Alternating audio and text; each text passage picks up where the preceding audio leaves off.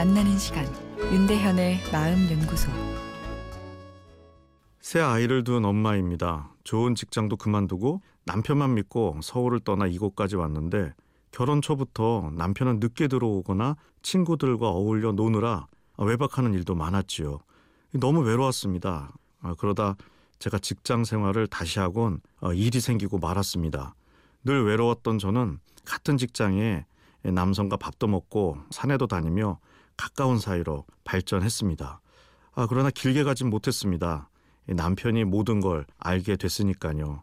지금은 남편이 이혼을 요구합니다. 하지만 저는 너무나 억울합니다. 결혼 이십이 년 동안 큰 시속 보증을 서준 남편 때문에 구 년 동안 팔천이란 빚을 갚아줬고요. 결혼 초부터 지금까지 신랑이 막내임에도 불구하고 시부모님 제사를 제가 지내고 있습니다. 나름 열심히 살았다 생각했는데 저의 잘못 또한 씻을 수 없는 상처를 남편에게 줬지만 남편 또한 저와 같이 불미스러운 일로 두 번이나 저에게 상처를 줬었습니다. 이혼만이 최선일까요? 저는 남편과 살고 싶습니다. 안타까운 사연입니다.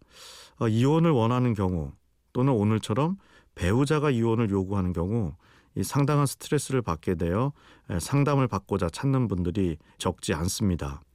원론적인 이야기를 드리면 이혼은 그 자체가 솔루션은 아니죠. 하나의 과정인데요. 현재 결혼이 너무 싫어서 이혼을 하면 결혼 생활이 주는 고통은 없어지지만 고통이 없어졌다고 해서 긍정적인 행복감이 찾아오는 것은 아닙니다. 반대로 감정적으로 힘겨운 상황에서 억지로 결혼 생활을 유지하는 것도 쉽지만은 않죠. 경우에 따른 미래의 그림을 구체적으로 그려보시는 것이 필요합니다. 결혼, 이혼에 관한 책도 사보시고 필요하면 변호사나 상담가 같은 전문가의 도움을 받아 구체적인 청사진을 꼭 그려보아야 합니다. 감정적으로 처리하다 보면 후회하는 결정을 하기 쉽습니다. 이혼을 한다면 어떤 문제가 있고 어떻게 살아갈 것인지, 함께 계속한다면 어떤 문제가 있고 어떻게 살아갈 것인지를 구체적으로 그려보고 시뮬레이션 해보는 것이지요. 마음이 분명한 결정을 내리기 전까지는 지겹다 싶을 정도로 충분히 생각하시는 것이 중요합니다.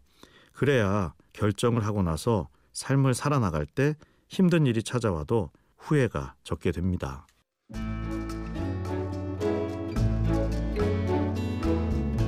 윤대현의 마음연구소, 지금까지 정신건강의학과 전문의 윤대현 교수였습니다.